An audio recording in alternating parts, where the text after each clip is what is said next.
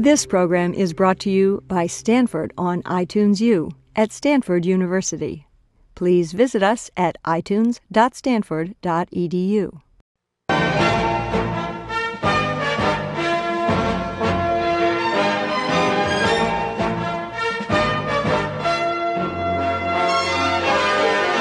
Coming your way next on Health Matters, we'll discuss hypertension or high blood pressure. We'll see why many doctors call it the silent killer. I've changed my lifestyle according to the doctor's wishes and with the support of my wife, and I can't emphasize that too strongly, with her help, I've survived. Learn how you can beat high blood pressure. It might not be as tough as you think.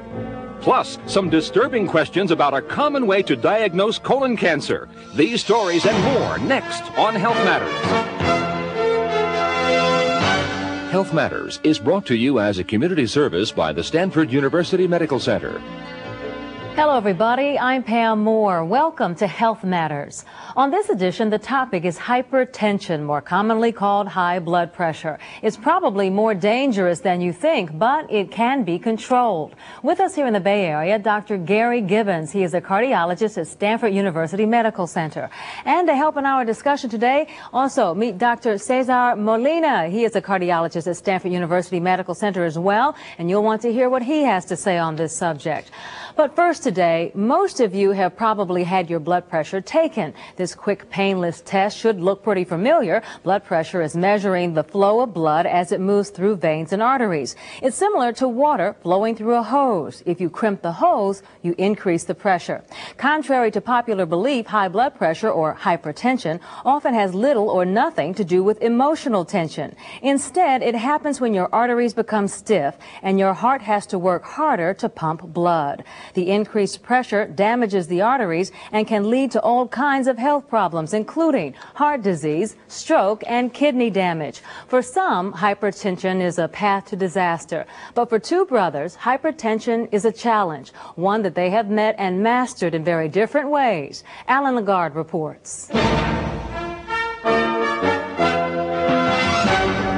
One of the most important things I, I check is the uh, prop. Joe Brigato's plane is his passion. Take a ride with Joe and you can see the joy. When he's in the air, he's literally on cloud nine. He flies his Grumman two-seater all over the country. For Joe, there's no fear of flying, but there was a fear of not being able to fly. If my hypertension would have continued, where I had to take high doses of medication, then I would have been grounded. You see, there was a time when Joe had to squeeze into the cockpit. He got up to 240 pounds, and as his weight ballooned, his blood pressure went sky high. Joe's hypertension was discovered during a periodic physical required of all pilots. The disease has no symptoms, so the physical helped bring a potentially dangerous situation to light. The problem is that federal officials often frown upon pilots with high blood pressure. So I was at the point where either had to, to get it back, you know, started reducing it, or I would have, uh, uh, flying would have been uh, history. Joe picked up a new hobby, healthy living. That is nothing but good stuff. Now Joe pays attention to labels. He knows that even low sodium tomato sauce has more salt than he wants in his diet. He also stopped eating fat. And he started exercising. Joe lost about 80 pounds. This is what he looked like just a couple years ago. Now at age 64, he weighs the same as he did when he played baseball in college. And the hypertension is under control without drugs. That's right. He was certainly hypertensive uh, at the beginning of this episode. By the end of his weight loss, he had normal blood pressures as measured by him at home with his home blood pressure monitoring device and in the clinic as well. Joe still eats a lot. It's just that he eats the right foods. Well, you just can't eat the, the garbage food that you, you know you think you just love. Joe took a freedom from fat class to learn more about food.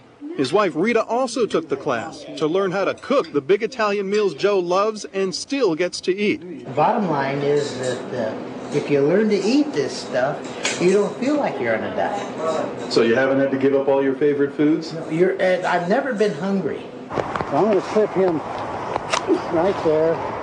This is Tony, Joe's older brother. The two have a lot in common. They're both retired, they both play golf, and they both outlived their father, who died at age 57 after three strokes. Both brothers seem to have inherited hypertension. They even go to the same doctor. But what worked for Joe doesn't work for Tony. I've tried to change my habits, tried over the years, tried to change my eating habits, my smoking habits, and my alcohol habits. And consequently, I'm living with it. Now, you've changed all those things, but yet you still have to take medication. Of course. I take medication every day and a half for the last 23 years. It's rare that doctors can pinpoint a specific cause of hypertension, and that's one reason people respond differently to treatments. The Brigado brothers are proof of that.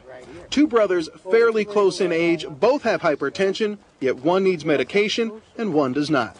Well, the genetics of uh, hypertension isn't so clearly worked out that we can predict in any case uh, who, who is likely to get blood pressure elevation. We simply know that it's frequent. As far as I know, the doctors told me that I'll probably have to be on uh, medication for hypertension uh, forever.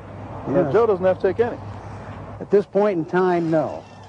Joe has, Joe's been taken off of medication, and uh, he's done a wonderful job.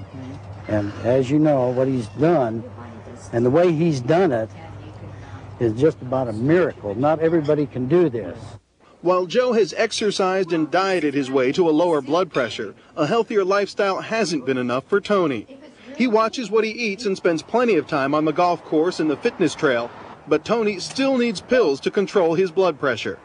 Everybody's different. I do what the doctor says, and um, for 23 years I've been on medication and no ill effects uh, from the medication or from my lifestyle. I've changed my lifestyle according to the doctor's wishes, and with the support of my wife, and I can't emphasize that too strongly, with her help, I've survived.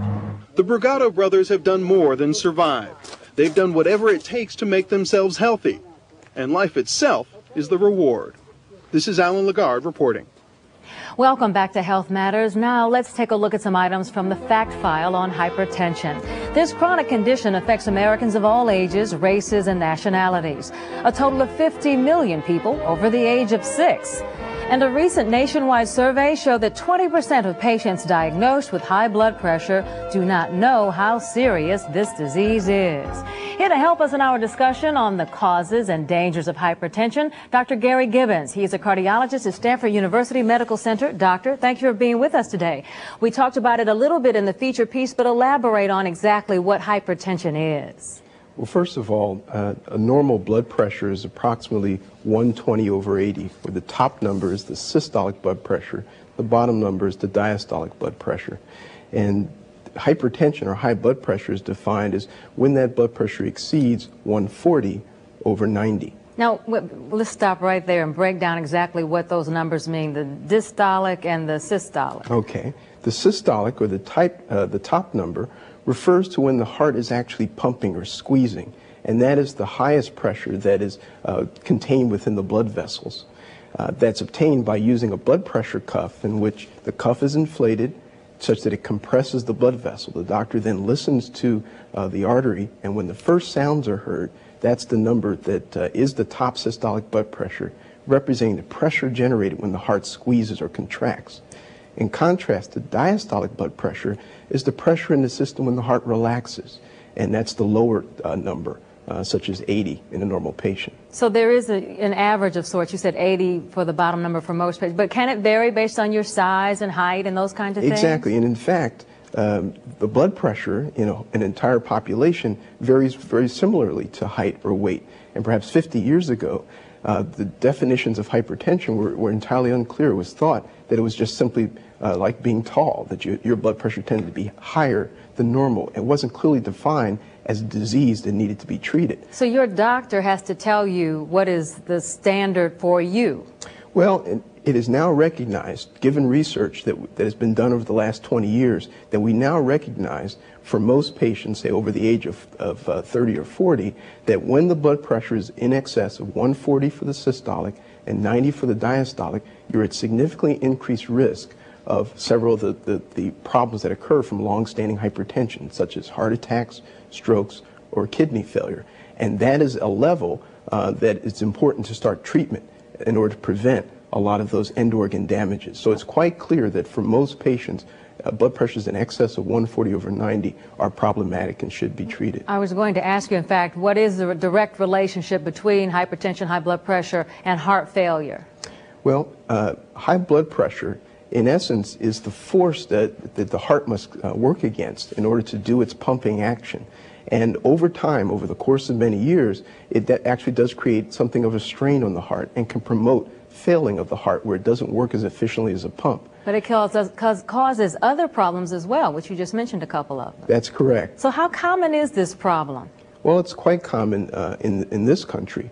Uh, for example, uh, uh if you look at, at patients as they uh, grow older, uh, the prevalence of high blood pressure increases, such that by the time individuals are over age 65, well over half of uh, individuals over 65 have high blood pressure. Now you so it's very common. It, but you preface that by saying in this country, you don't see that as a trend around the world. Well, that's quite correct. That much of the uh, prevalence of high, high blood pressure relates to various risk factors and habits of lifestyle. And uh, in the Western influence of our diet and our lifestyle, in which we're, we're sedentary, we eat too much fat, we have too much salt in our diet, there's a very high prevalence of high blood pressure. Is it pretty much the same in men and women and racial groups? For the most part, all are at risk. However, there are certain groups that are particularly at high risk. For example, uh, African Americans are particularly high risk of developing high blood pressure. Uh, and quite commonly, as you're aware, many of the individuals over age 65 or over 75 are in fact women. And uh, indeed, the prevalence is quite high amongst elderly women. Do we know why in those cases? Well, it's multifactorial. Uh, at this point, uh, the commonest forms of, of, hypertension, we call it essential hypertension or primary hypertension because we don't know the precise cause uh, in 98% of the cases. Uh, however, we do know that there are a number of influences that play a role, such as the salt intake, mm-hmm. uh, one's the dietary things you mentioned. Exactly. How does um, wh- why do they call this like the silent killer? There are several diseases that get this silent killer uh, handle, but why is this one called silent? Well, part of the difficulty is that I mentioned the blood pressure tends to, to go up as one ages. And so it can be a very insidious uh, process uh, in which you do not develop symptoms uh, that indicate to you that you have high blood pressure, or else the symptoms are rather vague, such as a head, headache or dizziness, very common to people who do not have high blood pressure. So really the only way to detect it is to uh, have your blood pressure checked. And what about stress? We always hear a lot about, oh, I'm under great stress, and people will suggest that that is a, a major factor. Is it?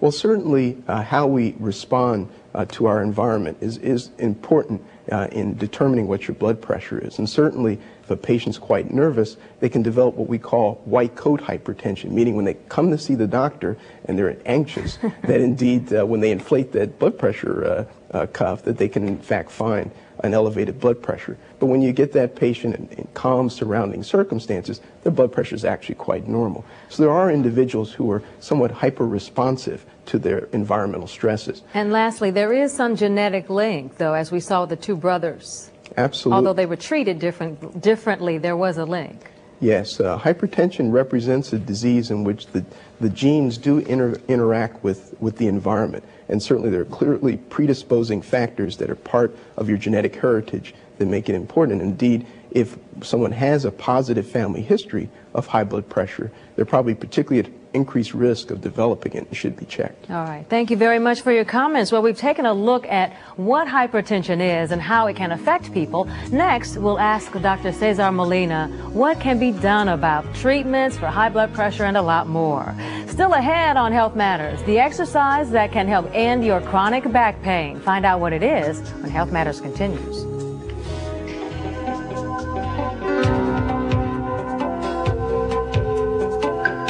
Hypertension is a leading cause of heart disease. For free information about the dangers of hypertension and how to prevent it, call Stanford University Medical Center at 1 800 788 9993. That's 1 800 788 9993. We'll repeat this number later in the program. Welcome back to Health Matters. Let's take a look at some other items from the fact file on high blood pressure. Nearly one third of people on hypertension medication report some side effects, but those can often be eliminated by changing those medications. And while a variety of hereditary, lifestyle, and environmental factors contribute to high blood pressure, the underlying cause is unknown in 90% of the cases. This time on Health Matters, we are talking about hypertension. We've seen some of the dangers of high blood pressure, but now it's time to discuss the treatments. In some cases, it's easy to treat. In others, medication is required. The treatments change even within the same family. You've outlived your father already, right? Yeah, I've outlived my father, yes. And it, this hypertension thing, it just runs in the family, and it's it's something to be aware of, and everybody should be aware of it and check with their doctors. Hopefully, they don't have it. Tony Brigado has it, and for the last 23 years he has taken medication to control his high blood pressure. Tony's brother Joe also has it, but he's able to control his hypertension through diet and exercise. The reasons for the difference aren't clear, but the important thing is that both brothers are healthy. In most cases, we don't identify a cause for hypertension. We simply have to be content to treat it with the knowledge that treating hypertension can reduce the risk of complications. Joining us here in the Bay Area, Dr. Cesar Molina. He is a cardiologist at Stanford University Medical Center. Doctor, thank you for being here. Talk about how important it is to control hypertension. Well, high blood pressure is uh, very important to control. A couple of things before talking about the control of high blood pressure. I think it is very important uh, to have your blood pressure assessed multiple times with uh, about a two-week intervals before the physician makes a diagnosis of essential hypertension or high blood pressure. You mean whether or not you're you have a problem case or not? You should go back a couple of times to the doctor. That's correct. Uh, the most important thing, uh, first of all, is to make the correct diagnosis. As uh, Dr. Gibbons mentions, stress or anxiety can elevate the blood pressure, something that we know as white coat syndrome. So it is recommended that the patient with mild or moderate high blood pressure return to the physician's office two or three times before treatment is initiated. Um, how, at what age should a person, a young person, be concerned about this? Or is this something a young person should be aware of? Actually, uh, essential high blood pressure probably begins at a, at a young age. And it usually occurs in the post-adolescent years when the blood pressure slowly uh, goes up. So high blood pressure, even though a disease or a problem in the elderly, since over 65, uh, since over most men over the age of 65 or most women over the age of 65 will have a tendency to high blood pressure. Many times it occurs in the uh, post-adolescent years. So at what point do you begin treating it? Would you treat it that early? Yes. The important thing is to decide what kind of treatment. In someone with mild high blood pressure, you have some time to use non-pharmacological means or non-drug means of controlling high blood pressure. And is that what, diet, those kinds of things?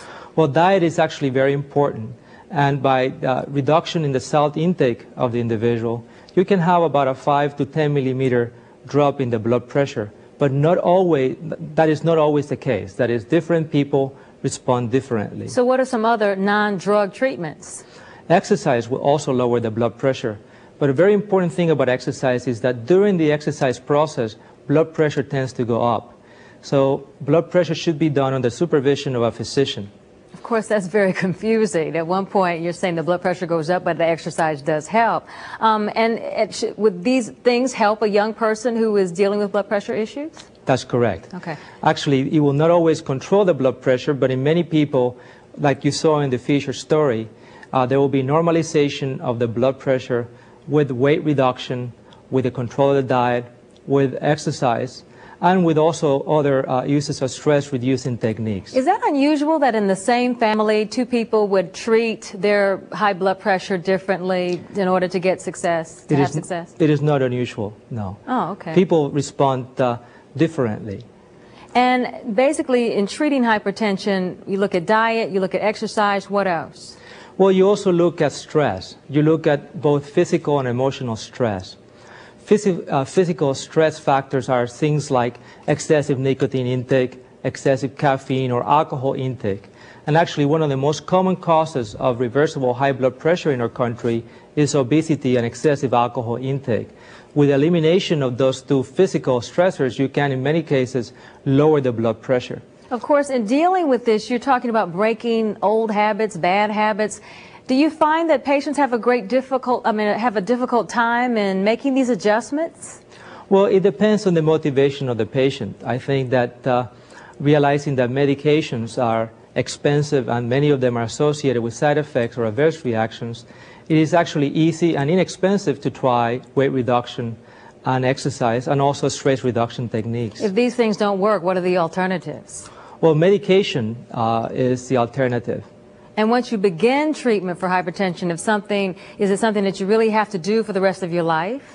Well, at least you have to do it for the time being. As you saw in the feature story, one of the brothers started on medication, as, and as he lost weight, he lost actually 80 pounds, he then was able to get off medication. What about the side effects for those who are on medication? Apparently, there are um, many people who have bad reactions. Well, you know, uh, in the old days, there were very few medications that were available for the treatment of high blood pressure, but now there are many. So if a patient is having a problem with a particular type of medication, there will always be another type of medication that can uh, help the patient and may not lead to side effects. Do you usually have to stay on that the rest of your life? Well, I don't, you know, I don't like to tell patients that uh, they need to stay on a particular medication for the rest of their lives because things change. Uh, maybe their habits will change.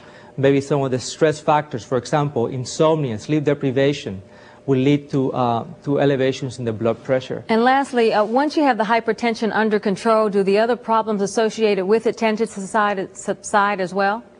Yes, not always immediately, but we know that many of the vascular changes that are seen with high blood pressure are reversible once the blood pressure is controlled. Good. All right, doctor, thank you for your comments. Thanks to both of our doctors today. Stay with us here on Health Matters. We'll be right back. For free information about hypertension, call Stanford University Medical Center at 1 800 788 9993. That's 1 800 788 9993. Parents around the country are starting to reach out and touch their premature infants. They're using a technique known as kangaroo care, and some hospitals now say it plays an essential role in the development of preterm babies. Alan Lagarde has more. Shamika Murphy will soon spend quality time with her premature twin babies. She disconnects them from the machines and gets back to basics. She knows nothing beats the healing power of a parent's touch, and medical professionals are starting to agree with her. They're encouraging parents to get close to their babies using a technique called kangaroo care. Kangaroo care refers to skin to skin contact between the mother or father and their, and their premature infant. Kangaroo care got its name from marsupials, whose infants spend their final stage of development inside a mother's pouch. New father Marvin Patterson is trying kangaroo care for the first time. He lays his son against his chest and wraps his clothes around the baby. Then he lets nature and instinct take over. They tend to mold to the caregiver's um, chest. They tend to position themselves in a way that they can look at the caregiver's face. Sometimes they'll respond to the caregiver's voice, which is not something that you see with infants that are in an isolette. Studies show that kangaroo care infants gain weight faster, maintain stable breathing and heart rates, and cry less. Shamika says kangaroo care helps her as well. It made me get to know my baby. It made him get to know me. It felt real good. Nurse Cahill says full-term infants also benefit from kangaroo care. This is Alan Lagarde reporting. In other health news, can drinking milk cause fertility problems? Well, Maybe. An international study finds that countries with the largest per capita milk consumption reported the greatest declines in fertility rates. In England, average fertility rates for people in their late 30s dropped 82% from the peak rates of the 20-something group. But in Thailand, a country with the low milk consumption, the rates dropped only 26%. The link may, and that's may, be traced to galactose, a sugar found in milk. Experts say galactose is toxic to ovarian eggs. And men and women play, diff- play by different rules when it comes to weight loss. New science shows that exercise alone can help men drop pounds, but alone it may not help women. Women need to cut calories and increase exercise time if they want to lose weight. Researchers aren't sure why this is true. They say it may have to do with the way women store fat or with hormone differences between the sexes. It's time now for a look at some items making this week's Health Newswire. Protein is an essential part of every good diet. But too much protein can be a bad thing when it comes to cancer risk. Rob Vaughn has that story. It seems you can get too much of a good thing when it comes to protein. Preliminary studies on lab rats are finding a link between high protein diets and cancerous tumors. The less protein the rats ate, the fewer tumors they got, and the stronger their immune systems became. Researchers don't know if the same is true for humans. Human meat eaters consume three times the protein their bodies need, and vegetarians eat twice as much protein as they need. The right kind of exercise can give you relief from chronic back pain, but you may get even more relief from yoga. Yoga is a restful type of exercise that involves deep stretching activities. Yoga stretches are held for an extended period of time, and doctors say that gives back muscles more of a chance to stretch and reset into a comfortable position. Testing for blood in the stool may not be a very reliable way of finding colon cancer. Research from the Mayo Clinic found that the tests failed to accurately diagnose cancer in 70% of patients studied, and they failed to find precancerous polyps in 90% of the patients. If you're over age 50, ask for a sigmoidoscopy exam, where doctors examine you through a lighted telescope inserted into the colon. That's a more accurate way to detect colon cancer. This is Rob Vaughn reporting for Health Newswire. You're watching Health Matters, the Bay Area's weekly health news magazine. In the weeks ahead, here on Health Matters, is a sore shoulder keeping you from your favorite sport or hobby? You're in good company. Meet a pro baseball player whose injured pitching arm took him out of the lineup more or less from the, the Pete Rose mold that it, uh, everybody plays in pain, so go ahead and play with it. Over the long haul, hitters started exploiting my weaknesses, and it was due to my shoulder. Learn about the latest treatments that are getting both the pros and amateurs back in the game, and find out what you can do to prevent a shoulder injury in the first place. Next, meet a professional football player who found his toughest enemy not on the playing field, but in his own mind. Lionel Aldridge was fighting schizophrenia and the voices inside his head that told him what to do. Uh, at one time, they told me that my dog was my problem, and I should pick him up by his tail and beat his blankety blank head in, and I did that. Um, that's the only violent thing that I that I did while I was in crisis, but that was an example of how the voices worked. Lionel got help, but many schizophrenics are living life on the streets, alone and mentally ill. We'll tell you why. Also ahead, childhood asthma. Parents watching their child fight for breath. The day that they deliver the nebulizer to the home and you see your son on an air compressor, it's terrifying. Learn why it's important to recognize and treat asthma early and find out how you can keep your child's attacks from becoming severe. All this and more in the weeks ahead on Health Matters, where Bay Area viewers turn for medical news and health information. We hope our program has made you aware of the dangers of high blood pressure and help you understand that it can be controlled. I'm Pam Moore. Join us again next time because health matters. Health Matters is brought to you as a community service by the Stanford University Medical Center and Lucile Salter Packard Children's Hospital at Stanford.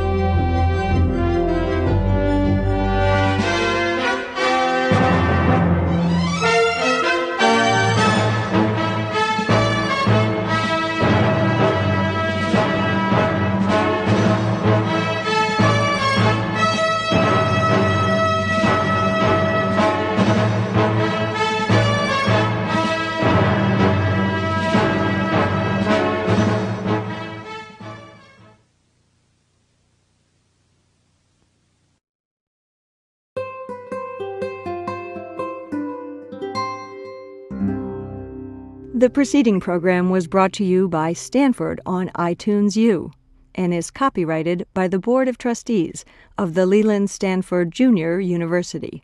Please visit us at itunes.stanford.edu.